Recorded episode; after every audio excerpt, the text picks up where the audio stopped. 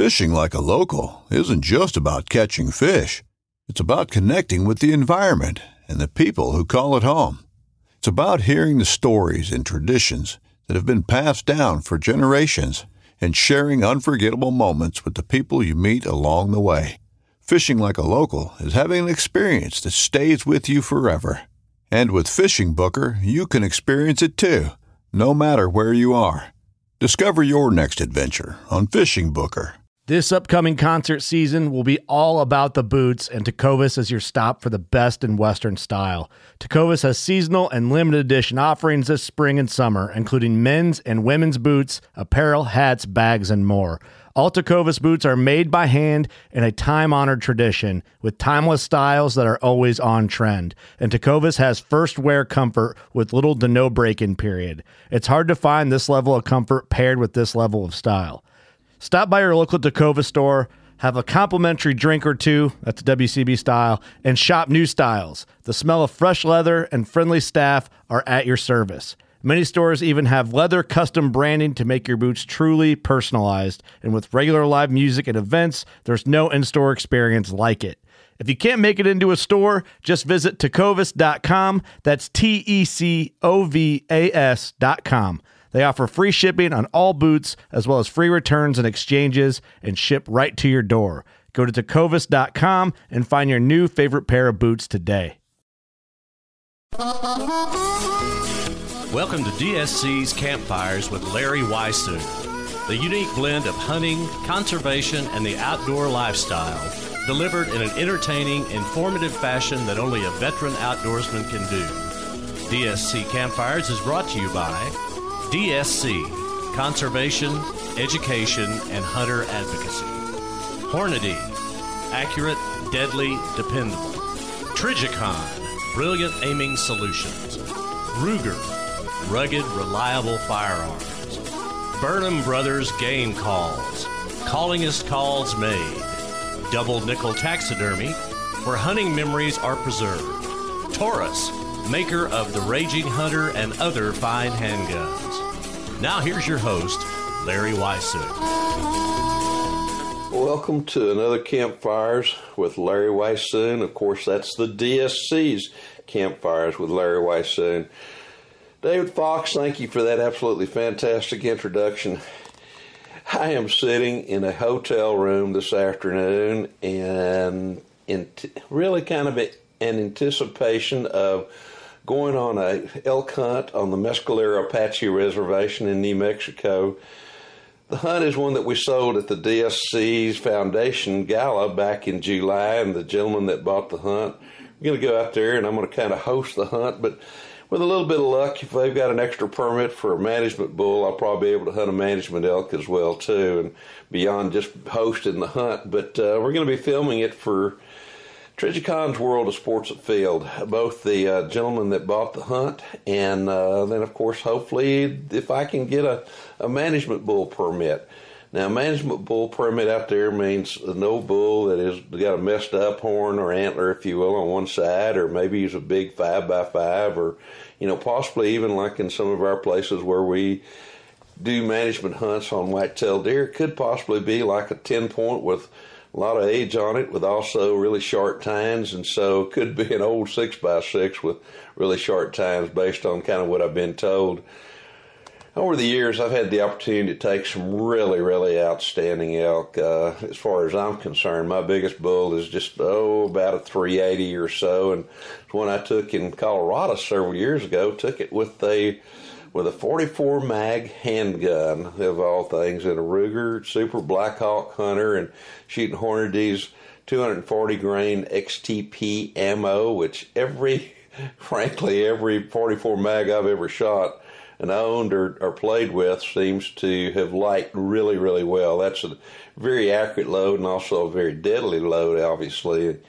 Took that bull at about a 100 yards, uh, shot him a couple of times just as fast as I could work the hammer and pull the trigger and, and still get a good, you know, good sight at him and hit him twice through the, to the heart and lung area and actually ended up shooting him a third time, which probably wasn't necessary, but he just kind of stood there. And I'm one of those that likes to shoot. As long as that animal is standing, I'm going to do my best to put another bullet hole into him. And, and each time I shot, I was trying to selectively shoot in a slightly different location. I get tickled sometimes because I'll be somewhere and they go, "Man, I had, had a, I shot that animal and put all three shots. You could have covered those holes with a quarter." Well, basically, to me, I have a little bit different philosophy about those kind of things. That kind of accuracy is really, really nice, but it's creating just simply a larger wound channel rather than creating maybe two or three uh, or two additional wound channels to where that animal is, is bled out and goes down a whole lot quicker. So basically, that's what I was trying to do. Was able to recover two of those bullets. The third one actually passed all the way through. Went through, uh, missed a rib on the way going in. Went through both lungs, and when it exited, it broke a rib on the out, opposite side, and those other two I found just underneath the skin. They'd done absolutely a perfect job of what they were supposed to do, which was to kill that animal as quickly and humanely as possible.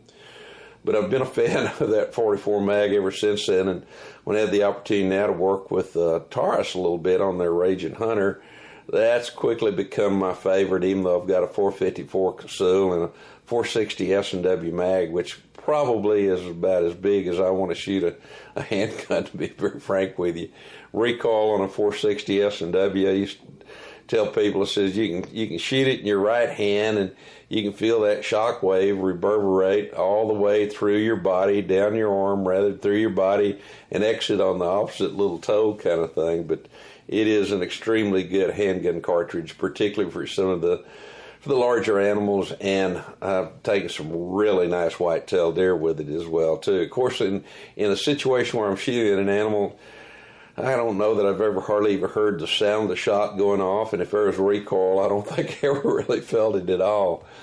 But this elk hunt is a little bit different from the ones that I've done in the past in in uh, hunting in New Mexico, which I've done some in the past as well too. Got lucky a few years ago. Uh, was hunting primarily then with both handgun and rifle, and, and in one year, I'm not going to tell you which states they were, but I shot three seven by seven bulls in one year, so that's kind of hard, kind of hard to beat. And over the years, I've got a couple of really nice elk racks on the wall, and and with this particular bull, I'm really kind of looking as much for the for the food value in it. Of course, if I shoot a nice rack and it's a nice big five by five, and it could be a monster five by five, then I'll consider having it done up either as a skull mount or as a, maybe a shoulder mount if it's a really big five by five by a double nickel taxidermy there. And between uh, San Marcos and, and New Braunfels here in Texas that does all my taxidermy work for good reason because they're, as far as I'm concerned, about the best there is, and I love the fact that they're local as well too. This particular hunt, as I may have alluded to in the past, and while we're in New Mexico, I will try to do a little bit of a podcast there from kind of in the field, what's going on at the moment kind of situation too. But uh, in this particular hunt, I'm going to be using a Remington 700, model 700, if you will, 300 Remington Ultra Mag. I am shooting Hornady's Precision Hunter 220 grain ELD-X loads. Uh, very accurate in that particular rifle. Uh, without a doubt, I feel like with the downrange energy that that rifle would be proficient out to 400 yards or beyond if it were to be a situation where I shot a bull and he ran off and I'd put another bullet into him don't really anticipate and don't really have any desire to shoot a bull at that distance. My goal always, regardless how much I enjoy shooting at steel or targets at out to even a thousand yards, is to crawl in as close as possibly can. And I know you've heard me say that numerous times. The reason we learn how to hit a target at 800 to 1,000 yards is so that when you do crawl into within 100 yards, to me the challenge comes in in getting close the with the, the with the particular guns and ammo and optics with the Trijicon scope I've got mounted on that Model 700 Remington. I, I mean, it's it's one of those situations. There's not a whole lot of challenge in, in putting a bullet into a relatively small spot, even out to seven, eight hundred yards, because of, of the gun, the ammo, and the optics that we have these days. So that challenge, as far as I'm concerned, when it comes to hunting, is with all the hunting, is just to get as close as I possibly can to within bow range, if you if you will, the, which means generally 50 yards or, or less, which would be absolutely perfect the bulls out there should be in the process of starting to scream their heads off. Uh, the rut breeding season ought to just about be underway. We've had a series of really warm, almost hot weather the last several days, and from what my understanding is, is that it has finally cooled off a little bit there in New Mexico to where we'll have maybe 40 degree temperatures in the morning, uh, maybe a high of the 70s. So in comparison to a high of the 90s to 100 and the lows in the 50s or maybe even the 60s. So that little bit of cool weather, you know, may kind of cause those elk to get a little bit more aggressive in their calling and, and uh, aggressive as far as the rut's concerned.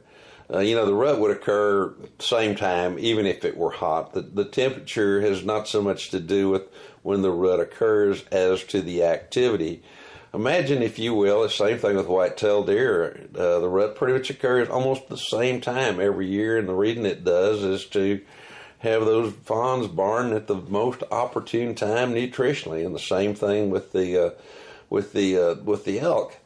But think about the fact that it's uh, should be getting cool. You as a person, and so therefore you put on all your winter clothes and you've got on a heavy sweater and maybe a vest and long underwear to start with, and then all that covered up with a heavy coat, and you're inside and you're all dressed up, and you step outside, and it's it's 85 to 90 degrees. Are you going to be very active with wearing all that clothes? Well, it's kind of the same way that white-tailed deer, mule deer, and, and elk, and some of the other species are they're prepared for cold weather, and when it gets not cold during that time frame, they're just not going to be as active, just simply because they're not don't want to heat up any more than what we do if we were in that situation of being way overdressed for what temperatures there were. So interestingly, as the temperature drop, animals generally become a little bit more active, but it has to do with the fact that eh, they just feel better at that time. They're not going to get as overheated as they might otherwise if they you know, if the temperatures were in the 80s or 90s kind of thing. So kind of anxious to, to get out there. We're uh, Russell Stacy, who is a, a, member of the DSC Foundation Board and the DSC Board, and, and uh, I'm a member of DSC Foundation Board. Russell's going to be out there with a couple of guys as well too, and they'll have their own cameraman and the gentleman that bought the hunt, and I will be hunting with Jeremiah Bennett as a camera guy now. Jeremiah and I've known each other for a long time. We've done a couple of hunts together, and quite frankly, I cannot wait to spend more time out in the field with him. He's he's an excellent, excellent hunter, unbelievable camera guy, and a true artist. He is he is a, a, a artist in the to the nth degree when it comes to oil paintings and and those kind of things. He's he's absolutely fantastic. So because of that artistic eye, he is an absolute pleasure to work with in terms of the finished product that I know we're going to have for the Trijicon World of Sports Afield TV show on that particular hunt. Jeremiah will be with me a little bit later as well too on a pronghorn antelope hunt in New Mexico. Again, one that we sold at the DSC Foundation Gala that uh, another gentleman bought, and I'm looking forward to that hunt as well too. That hunt's going to be on the Eastern Ranch, but this one, as I said, is going to be on the Mescalero Apache Reservation. I cannot wait to get out there in those hills. I'm not sure I'm quite in shape form this year with all the inactivity that I've gone through here as of late, but uh, you know, slow and steady kills the goat kind of thing. It's something I learned a long time ago hunting Rocky Mountain goats up in the uh, in the Prophet Muskwa area of, of uh, British Columbia. So we're going to be taking our time trying to get a lot of footage, trying to get a lot of photos as well too, and and um, try to get some interviews as well from the people involved in the elk management out there on Mescalero, but also a little bit from our hunter too. So we'll have those coming to you in a, in a future episode. Old David Fox, who is a excuse me, is the producer of, of, this particular podcast. David is is getting ready to go have some surgery on a back problem that he's had for a long time. And pardon me, want to take this opportunity to to wish him all the best of luck. He's going to be out of pocket for a little bit, but I know that he's already queued up a bunch of our podcasts, and I'll have this one to him in time so that everything kind of run on schedule like it's supposed to. And um, you know, hopefully he'll be back and when for too very long, and when he gets back, he'll be all that much stronger. Still want to do an interview with with with David Fox. David is is an unbelievable musician, and so as he starts down his road to recovery um, from the back surgery, I'm going to hope to get up there and, and uh, where he lives out in the Dallas area and, and spend a little time with him and see if I can't get him play a little bit of piano and maybe uh, strum a guitar and a few things like that. David's not a hunter, but he loves the outdoors and he loves having firearms and all those other kind of good things. So I know there's a, a bunch of mutual things that we can talk about when it comes to the to the podcast. We're going to cut this one a little bit short this week because I still got some packing to do, and I, have got a bunch of magazine assignments and all those kind of good things. And of course, you can read on some of the blogs that we're doing. There, a lot of those are going to be posted on LarryWeishuhnoutdoors.com, where Miss Stephanie Murphy is working on that uh, website. And of course, we're going to have a lot of our podcast availability there as well too. There's going to be uh, DSC is going to start hosting some of the podcast things for me as well too. So we'll have a direct link from our website, the Larry Weishuhn Outdoors, directly to the biggame.org site where the uh, podcast is going to be posted. So hopefully you'll you'll join us there, and we'll pick up a few more friends along the way around the campfire to kind of increase the fold, if you will, and. Uh, but in the meantime, I know it's it's also time to get ready for whitetail season. Whitetail seasons are underway. A lot of different places archery wise. Some of them are gunning already, and I know the Texas season opens about time that I get back from several things I've got going on, including this particular uh, elk hunt that's up. I'll be home for a day or two from my wife's birthday, and then I'll be on the FTW ranch where the Wild Sheep Foundation is bringing in, I think it's 12 women who have never really hunted, and we're going to put them through our new hunter program there. And if you want to learn more about that one, you can go to www.ftwsam.com and learn a whole lot more about the all uh, sportsman all weather all terrain marksmanship programs they have out there, and also the new hunter program. We've got several under our belt, and got a few more scheduled for, particularly starting next year. So that's a really great program. Got that going on. Going to be hunting pronghorn antelope out on the Eastern Ranch with old buddy Greg. Uh, sorry, with Dave Fulson. By golly, Dave is a, one of the honchos Safari Classics that sits on the DSC Foundation board with me as well too, and as soon as we finish that hunt, we've got another hunt, a whitetail hunt there around Ozona and Texas, and on a ranch that's been in management for about oh gosh, I think twelve years, and they really have not taken any mature bigger bucks. So Dave and I are going to be probably the third and fourth guys to get on that particular ranch to hopefully find an absolute monster Texas hill country buck. And of course, all the things that I've talked to you about are going to be filmed by Safari Classics for the uh, some of them strictly for DSC for DSC Foundation, of course for those websites for some of my websites for the little sportsman show that I do at, a Sportsman's Life on Roku and uh, Pride Outdoor Network that I do with with Luke Clayton and and Jeff Rash, and then uh, of course we're filming a bunch of those things too for Trijicon's World of Sports Afield that airs on the Sportsman Channel for next year. So a lot of these things we're going to be talking about, you're going to be able to see, and, and really look forward to, to catching up with you a little bit later down the down the road here at the next campfire or so, when we really get back into the field and, and start doing some serious hunting and sit around something more than just a, a virtual make believe campfire and stare into the flames and to the embers and look forward to you joining me around those again.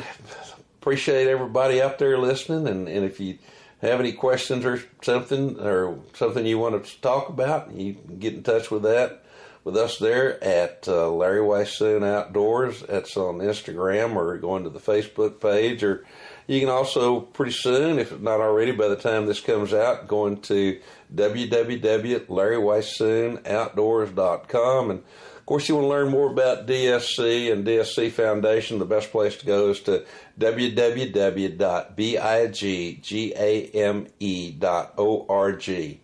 See y'all around the campfire. Thanks for joining us around the campfire. To leave a comment or suggestion for an upcoming episode, go to Instagram at Larry Weishuhn Outdoors. Please join me right here next week for another DSC's Campfires. DSC Campfires with Larry Weishuhn has also been brought to you by the Texas Wildlife Association, working for tomorrow's wildlife today. TRHP Outdoors, Kenetrek Boots for the trails less traveled. Boyd, the finest in hunting gear. Pyramid Air for all things air gun. And Ripcord, rescue travel protection. Brave anglers search for the one they call king, but who will take his throne? Tune in to Waypoint TV's Battle for Silver, Saturday, May 18th from 12 to 6 p.m. Eastern, presented by Abyss Battery. Waypoint TV,